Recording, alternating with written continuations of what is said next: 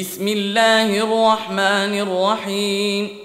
والنازعات غرقا والناشطات نشطا والسابحات سبحا فالسابقات سبقا فالمدبرات أمرا.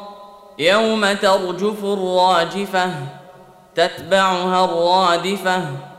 قلوب يومئذ واجفة أبصارها خاشعة. يقولون آئنا لمردودون في الحافرة.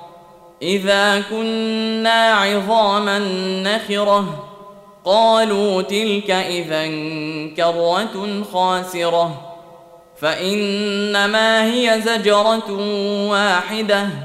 فإذا هم بالساهرة هل أتاك حديث موسى؟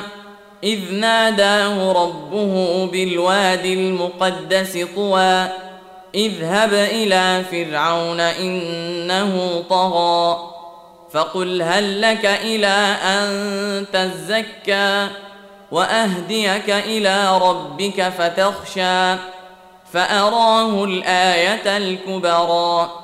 فكذب وعصى ثم أدبر يسعى فحشر فنادى فقال أنا ربكم الأعلى فأخذه الله نكال الآخرة والأولى. إن في ذلك لعبرة لمن يخشى.